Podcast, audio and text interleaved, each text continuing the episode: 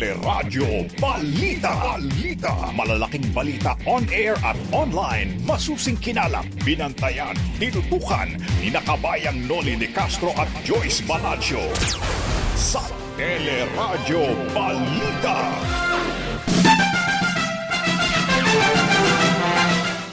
Pangulong Duterte umapila sa simbang katolika na kanselahin muna ang mga pagtitipon at misa sa simbahan sa piyesta ng poong Nazareno dahil sa pagtaas sa mga kaso ng COVID-19. Kakulangan ng paracetamol na gamot sa ubo at sipon kinumpirma ng ilang butika. Shortage itinanggi ng DTI pero pagbebenta sa mga customer irerekomendang limitahan. Pangulong Duterte, pabor sa pagba o pagbawalang lumabas ang mga hindi bakunado at binala ang pangipaaresto kung magpipilit lumabas. Pagbabawal lumabas sa mga hindi bakunado, inihirit na ipatupad naman sa buong bansa. Gwyneth Anchua at kanyang mga magulang kinasuhan ng PNP-CIDG ng paglabag sa quarantine protocols. Ilan pang insidente ng paglabag sa quarantine pinaiimbestigahan sa NBI ni Justice Secretary Minardo Guevara. Apat na miyembro ng pamilya patay sa sunog sa Virac, Catanduanes. At sa Showbiz Spotlight, Bel Mariano puspusa na ang rehearsal para sa kanyang kauna-unahang solo concert. Magandang umaga, bayan! Yan po ang ulo ng ating mga nagbabagang balita. Ngayon pong araw ng Merkules, January 5, 2022. At kasama natin ang ating kabalitaan ngayong umaga. Sa pangalan ho ni Joyce Balancho, ako si Raya Capulo. Ako naman po ang inyong kabayan, si Nolly De Castro. Kami po maghatid sa inyo ng ating mga nagbabagang balita.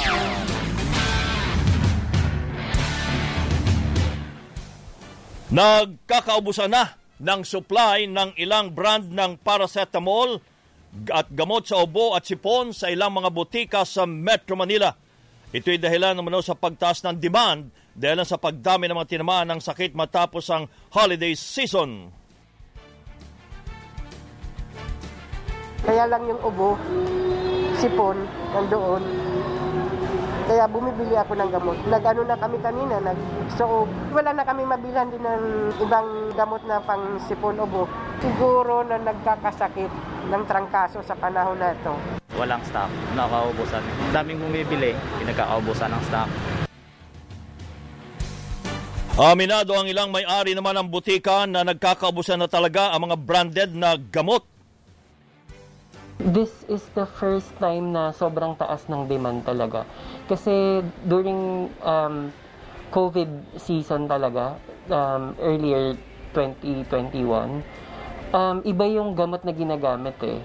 And yung flu, more on vitamins na lang nire-recommend ng mga doctors. But now kasi, more on pang sakit talaga pang flu yung uh, binibili ng tao. Yung mga over-the-counter talaga yung nagkakaroon ng shortage ngayon. In Philippines, uh, most kasi ang mga tao, mas trusted nila yung mga brands na nakikita nila sa ads or sa TV. Kaya they prefer to buy it kahit na same as with generic lang din naman yung effect. Paliwanag naman ng Pharmaceutical and Healthcare Association of the Philippines, walang shortage sa mga gamot sa mga brand na kanilang ibinebenta. Ayon kay Janet uh, Jacosalem, Pharmaceutical and Healthcare Association of the Philippines Vice President and Zwillig Pharma Managing Director, tumaas lang umano ang demand dahilan sa pagtaas ng mga kaso ng COVID na sinabayan pa ng flu season. Pero pwede naman na niyang bumili at uminom ng iba pang brand ng gamot. We have more than enough stocks in our warehouses. For the paracetamols, the analgesics, uh, the ibuprofens, we actually have more than two months inventory of the brands that we carry. The observation on this um, noticed shortage could be, I think, really um, short, uh, ano eh, artificial um, in nature. Isang contributor din dito would probably be the Omicron scare um, tatakot yung tao of Omicron and they could be hoarding um, some of these medicines.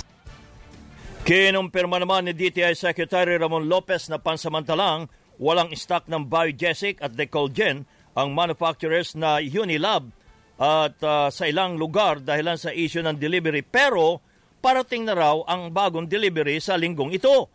Ang ilang brand at generics ay sapat anya ang supply kaya walang shortage. Yan ay ayon sa DTI. Pakikiusapan nila ang mga drugstore na limitahan ang pagbebenta sa mga customer para maiwasan ang panic buying. At sa abiso naman ng so sa social media ng Unilab, sinabi nitong pansamantalang wala silang stock ng ilang brand dahil hindi pangkaraniwang demand. Sa naging panayam ng teleradyo, tiniyak naman ni Health Undersecretary Maria Rosario Vergere na walang kakulangan sa supply ng gamot sa bansa kahit walang mabili. With regard to these medicines na uh, sinasabi nyo na stock outs, wala Oo, pa naman oo. tayong reports na nare-receive that there are stock outs. Uh, ito po namang ating mga drugstores, yung Pharmaceutical Association naman, uh, Philippine Pharmaceutical Association has always been in support no of DOH uh, dito po sa pandemyang ito na talagang binibigyan nila kami ng abiso kung sakasakaling meron tayong mga shortages na ganito. Health Undersecretary Maria Rosario Vergere. May sisingit lang ho tayong panayam kay ah, Father Douglas Badong ng ah, Black Nazarene Church sa Quiapo Church. Father Douglas, magandang umaga po. Good morning. Yes, magandang umaga po kabayan. Opo. Lahat po ng nakikinig, Happy New Year po. Opo, Happy New Year. Ay umapila ho si Pangulong Duterte sa simbahan na kanselahin muna ang lahat ng pagtitipon at mukhang nakafocus ho doon sa gagawin nating ah, pagdiriwang sa piyesta ng Mahal na Nazareno. Father? Mhm. Ah, ngayon ko lang din po na nabasa, napanood, na bagamat ah, sa hindi po ito apila eh. Talagang ito po ang nais nila na ah, gawin namin. No, kasi lahat naman po ng paghahanda ay ah, sinabi namin sa kanila. Ah, naiintindihan namin ang sitwasyon, kaya lahat po ng paghahanda ay inadjust namin sa kung paano po mas magiging ligtas ang pagdiriwang sa January 9. Pero sadyang ang kanila pong desisyon, ayan nga po, ah, wag magpapunta ng tao sa sa Quiapo para magsimba. So wala ho munang ah, simba sa January 9, linggo? Ah, puro online po ang aming gagawin. So lahat po ng pagpaplano namin ay ah, nasa kanila na pero hindi sila hindi nila natanggap na magiging ligtas to kaya ngayon ang paghahanda nasa kanila na po mga kamay kung paano nila po ah, paghahandaan ng tao na darating po dito. How about sa biyernes po? First Friday? Mm, ganun din po. Ah, pinaliwanag naman namin sa kanila yan kung gaano kahalaga ito sa mga deboto. Opo. No, na hindi sila no na talagang gusto nilang makapunta sa unang biyernes, lalo unang biyernes ng taon. Yes po. At siyempre kapistahan pa. So sinabi, sabi naman nila, they will take responsibility. So, yun po. Kaya lahat po ng plano, lahat ng paghahanda, mga LED, mga barriers, wala na po. Kasi Wala na lahat yan. Hindi naman, oh, So- hindi nila tinanggap na magiging effective yung ganong pamamaraan. Eh. So, kahit at po, kanila, ka- opo, kasi ang mga restaurant father ay 30% sa loob, sa labas ay 50%. So wala pong ganong pagkakataon sa simbahan katulad nung ginagawa natin na 30% lamang sa bawat bench ay dalawang katao lang ang nakaupo. Mhm, wala po eh. Kasi although may dalawang desisyon kasi dahil merong pinalabas na guidelines ng IATF na po pwede ang 30% sa loob pero may separate guidelines na bawal sila sa January 7, 8, and 9. Particular ho yung petsa? na- opo. 7, 8, and 9. So 7, 8, kaya and nga 9, po, wala hong nasa- ah, physical na simba ang ating mga deboto. Yes po, dito lang, sa Quiapo. Kaya po lang. Kaya po lang. Ayun naman ang malinaw sa guidelines. Ay, Kaya po lang po wala na hong paliwanag kung bakit kaya po lang. Hindi lang naman kayo simbahan. Ang yun lang naman ang pinangangambahan nila, yung dudum, dadagsa ang tao po dito sa simbahan ng Quiapo Hmm. na in, yun nga po, no, dahil nga tumataas ang cases, yun ang kanilang pinangangambahan. Okay. At na, naisip na rin naman namin, namin po yan noon-noon pa na may mga senaryo, what if alert level 1, alert level 2, alert level 3, so paano natin ito kontrolin. Kaya nga po, tuloy-tuloy yung pagmimi, pagmi-meeting namin, maging sa City Hall ng Manila, patul MMDA, lahat na po, nakikipag-ugnayan kami kung paano talaga ma isa sa katuparan nito. Kasi sa karanasan, talagang kahit isarado namin ang simbahan, eh may pupunta at pupunta. At yun yung sinasabi namin, paghandaan nila. And sabi nila, okay, sila nang bahala dyan. So, yun po. Kaya sa amin, dito sa pamunuan ng, ng Quiapo, magmimisa kami online. Ka, uh, wala man kaming celebration physically dito sa loob ng simbahan, pero sa buong Pilipinas magse-celebrate po ng, ng sa pistahan ng Nazareno. Okay.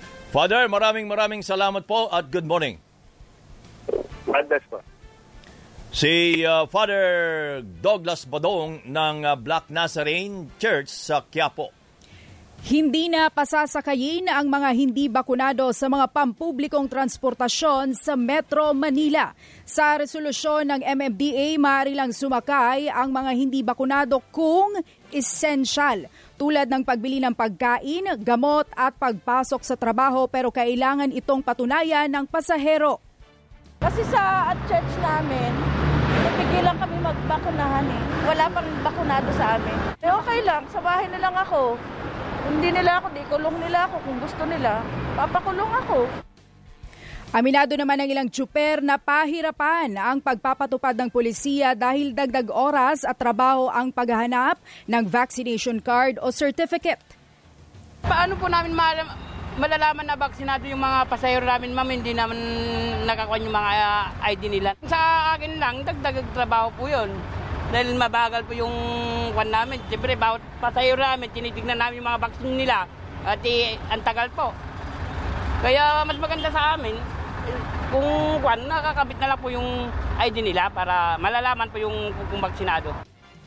Aminado rin ang LTFRB na mahirap ipatupad ang pagbabawal sa pagpapasakay sa mga hindi bakunado even if we feel that uh, all the enforcement uh, agencies or enforcement personnel natin, hindi pa rin siya makocover lahat. So, uh, napakalaking bagay mag-restrict sa sarili nila to to stay at home, uh, lalo na pag yung mga hindi pa po vaccinated. Si LTFRB Executive Director Joel Bolano.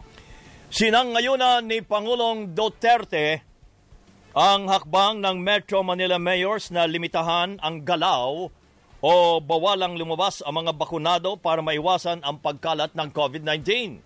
Sa public address kagabi, ginit ng Pangulo na may kapangyarihan ng barangay chairman na arestuhin at dalhin sa police station ang mga hindi bakunadong magpupumilit na lumabas ng bahay. Yung hindi magpabakuna at nalaman ng mga barangay captain sabihin na lang nila, huwag kang lumabas. At kung malabas ka, uh, you'll be escorted. If you force the issue, I said, uh, because uh, the barangay captain is a person in authority, he can place you under arrest and uh, sa station. You will be arrested and uh, at least uh, I think uh, the fiscal can hasten the things by mag, ano ng uh, preliminary investigation na kaagad. At pagkatapos niya kung i-file yan, uh, you go to straight to jail.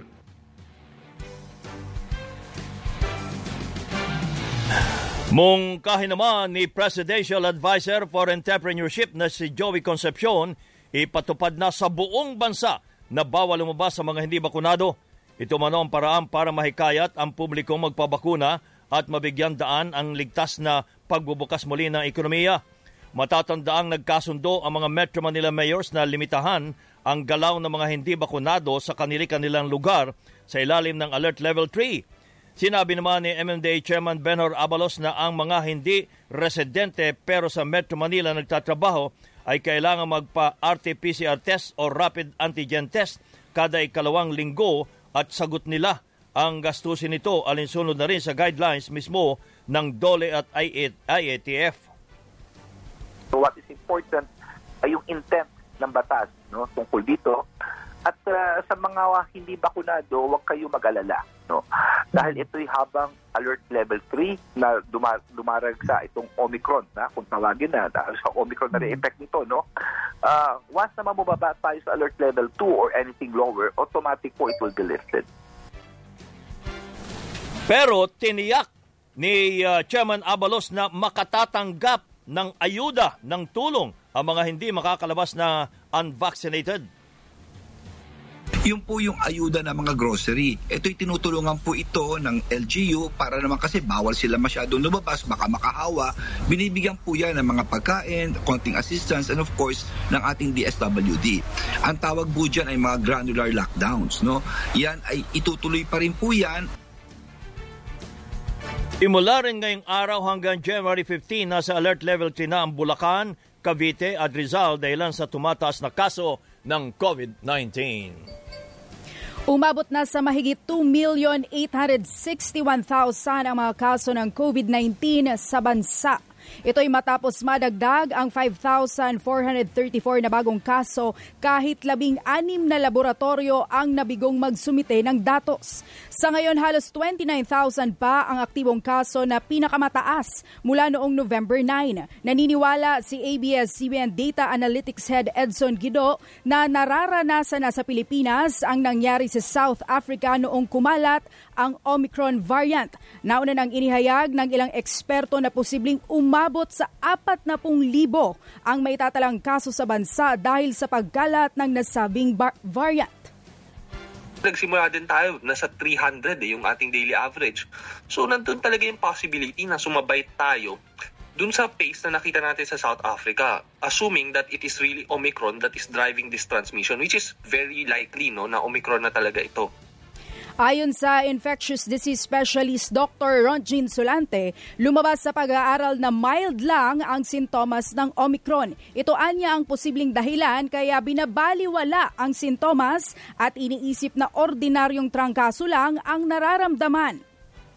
Local experience natin ngayon, which I think these are really Omicron variant dahil gabi ang ang taas talaga ng spread ng spread ngayon no na mostly mild lang in fact, yung iba talaga na parang after third or fourth day, uh, the first two days talagang naramdaman nila yung pangangati ng lalamunan, sore throat, at saka yung ano, na may iba, yung low-grade fever.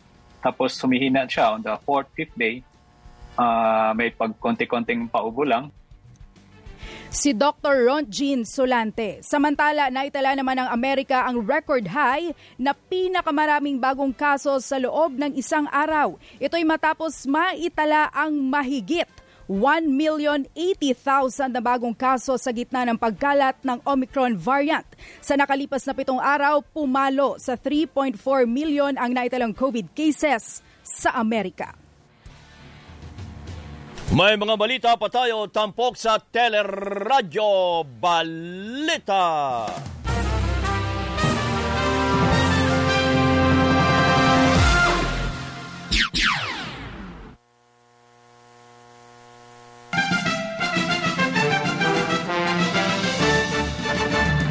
Patuloy ang ating mga balita, magtatalaga na ng mga pulis sa mga hotel na ginagamit na quarantine facility sa public address kagabi, sinabi ng Pangulo na layunin nitong matiyak na masusunod ang quarantine protocols at maiwasan ang paglabas ng mga balikbayang naka-quarantine. The police must have a, a the complete uh, authority to inquire how many or the health authorities uh, or the itong tourism, sila ang magbigay ng listahan doon sa uh, police.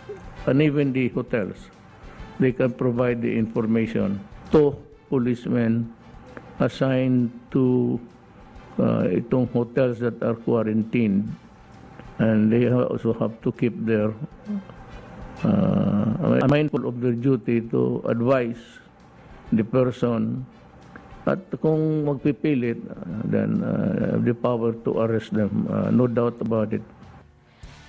Samantala, inatasa naman ng Department of Justice ang NBI na imbestigahan ang iba pang insidente ng sinasabing paglabag sa quarantine protocols.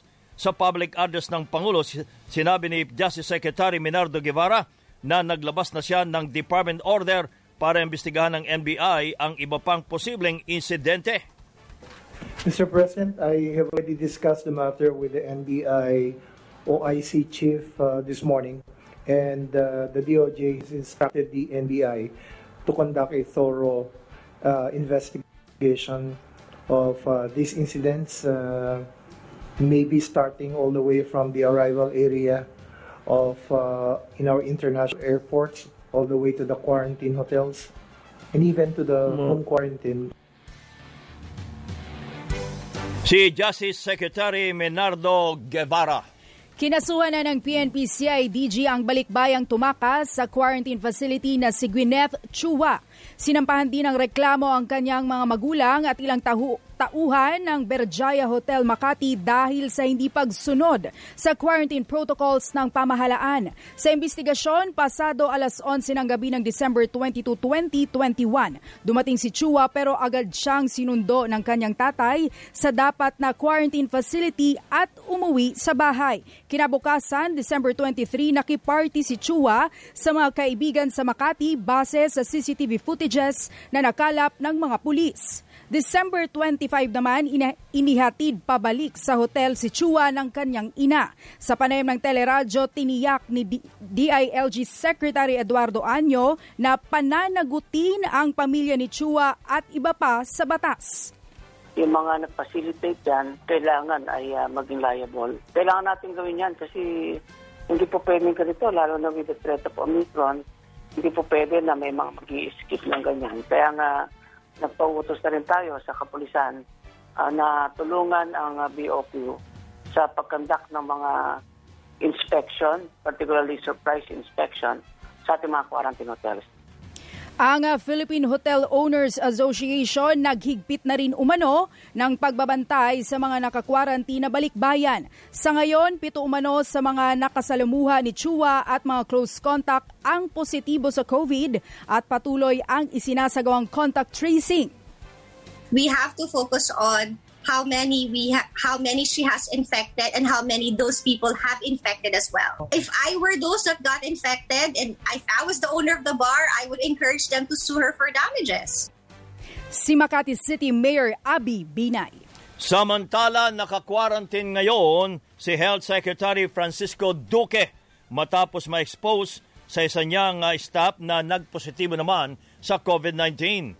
Walang nararamdaman na sintomas ang kalihim pero ngayong araw ay sasalang siya sa COVID-19 test. Hanggang January 8 o sa Sabado umano tatagal ang quarantine ni Duque. Mr. President, uh, I am in quarantine uh, since I got exposed uh, to my uh, staff who tested positive uh, last uh, Friday. So bukas po magpapatest ako and hopefully negative. But I'll be um, uh, under quarantine uh, until the 8th or 10 days uh, in all. Iniulat din na nasa high risk na ang bansa sa COVID-19 dahil sa labis na pagtaas ng two-week growth rate ng COVID. Sa mga rehiyon, critical risk na ang National Capital Region, habang high risk ang Calabarzon at moderate risk ang Central Luzon. Tumas na rin ang uh, utilization sa mga kama, ICU at mechanical ventilators na mga ospital na karamihan po ay nasa NCR din. Sa nakalipas na linggo, from December 29 to January 4, next slide, nakapagtala po tayo ng uh, 3,313 average daily cases. Mas mataas po ito ng halos 9 times uh, kumpara sa atin pong naitalang 349 average daily cases noong December 22 hanggang December 28. So ayan, makikita po natin sa slide na ito sa bandang dulo. Yan, makikita natin yung graph, kulay blue. Yan po ang uh, kinakatawan niya ng NCR. Uh, malaki pong bahagi ay uh, nasa NCR po. Almost 70% ng mga kaso bago ay uh, galing po sa NCR. Naka-quarantine ngayon si Defense Secretary Delphine Lorenzana matapos din umanong ma-expose sa mga nagpositibo sa COVID-19. Hindi pa ako nakadalo dyan, Mayor, dahil uh, na-expose ako sa positive na COVID. Apat na tao sa bahay namin ang positive. Nagpositibo din sa COVID-19 si PNP Chief General Leonardo Carlos na nakarananas ng lower back pain kaya pinayuhang magpahinga. Maging ang kanyang aide at driver ay tinamaan din ng COVID. Tutol ang apat na senatoriables na ipagpaliban ang halalan 2022. Sa pagsalang sa isa pang edisyon ng Sinosenyo The Senatorial Candidates Interview ng Teleradyo, pare-parehong naniniwala sina Marieta Mindalano Adam ng Katipunan ng Kamalayang Kayumanggi, Melchor Chavez ng Workers and Peasants Pantry, Attorney Salvador Panelo ng Partido Demokratiko Pilipino Lakas ng Bayan at incumbent Senator Juan Miguel Zubiri na walang dahilan para para di matuloy ang halalan sa Mayo 9 dahil bukod sa ito'y nasa mandato ng konstitusyon, importante lang ang pagsunod sa health protocols para iwas COVID. Dagdag ng mga kandidato, kailangan lang na istriktong ipatupad ang protocol sa halalan at mungkahi ni Zubiri kung kakailanganin at uh, kakayanin mas mabuting maglaan ng special classrooms para sa mga senior citizen at may comorbidities. May mga balita pa tayo sa pagbabalik ng Teleradyo Balita. Samantala, tumaas ang mga kaso ng COVID-19 sa Pampanga, Bataan at Cebu City pagpasok po ng bagong taon. Ayon sa DOH Central Luzon Office, 217 na ang kaso sa Pampanga matapos madagdag ang 53 kaso noong January 2. Sa Bataan, 73 aktibong kasong naitala ng Provincial Health Office noong lunes. Mula naman sa labing isang uh, COVID cases noong January 1 sa Cebu City, umabot na ito sa 25. Samantala din muling hahanapin o hanapan ng negatibong resulta ng RT-PCR test ang mga turistang aakyat ng Baguio City na galing naman sa mga lugar na nasa Alert Level 3 katulad ng NCR. Sinabi ni Baguio City Mayor uh, Benjamin Magalong na epektibo ang bagong direktiba mula bukas hanggang January 18 at sakop ang lahat ng mga bisitang manggagaling ng Metro Manila, Bulacan, Cavite at Rizal na nasa Alert Level 3 bilang pag-iingat na rin sa banta ng COVID-19. Natili sa Alert Level 2 ang Baguio City at nasa 83,000 bisita ang nakapag-book na ng inaasahan mula na ang inaasahan mula sa ngayong buwan ng Enero hanggang sa Marso pa. Dumagsa ang mga nagpapasuri sa ilang swab testing center sa Metro Manila sa gitna ng pagtaas ng mga kaso ng COVID-19. Sa Maynila, marami ang pumila para sumailalim sa RT-PCR test matapos makaranas ng sintomas ng sakit.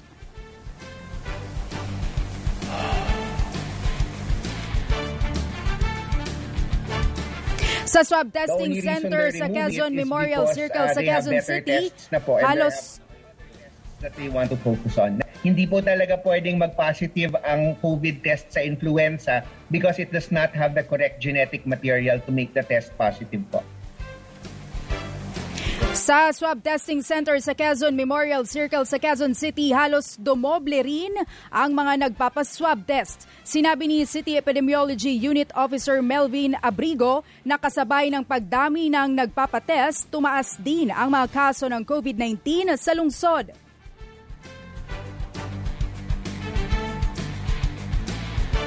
Aminado si Abrigo na posibleng lalo pang tumaas ang mga kaso ng COVID-19 sa lungsod kapag lumabas na ang resulta ng mga nagpa-swab test.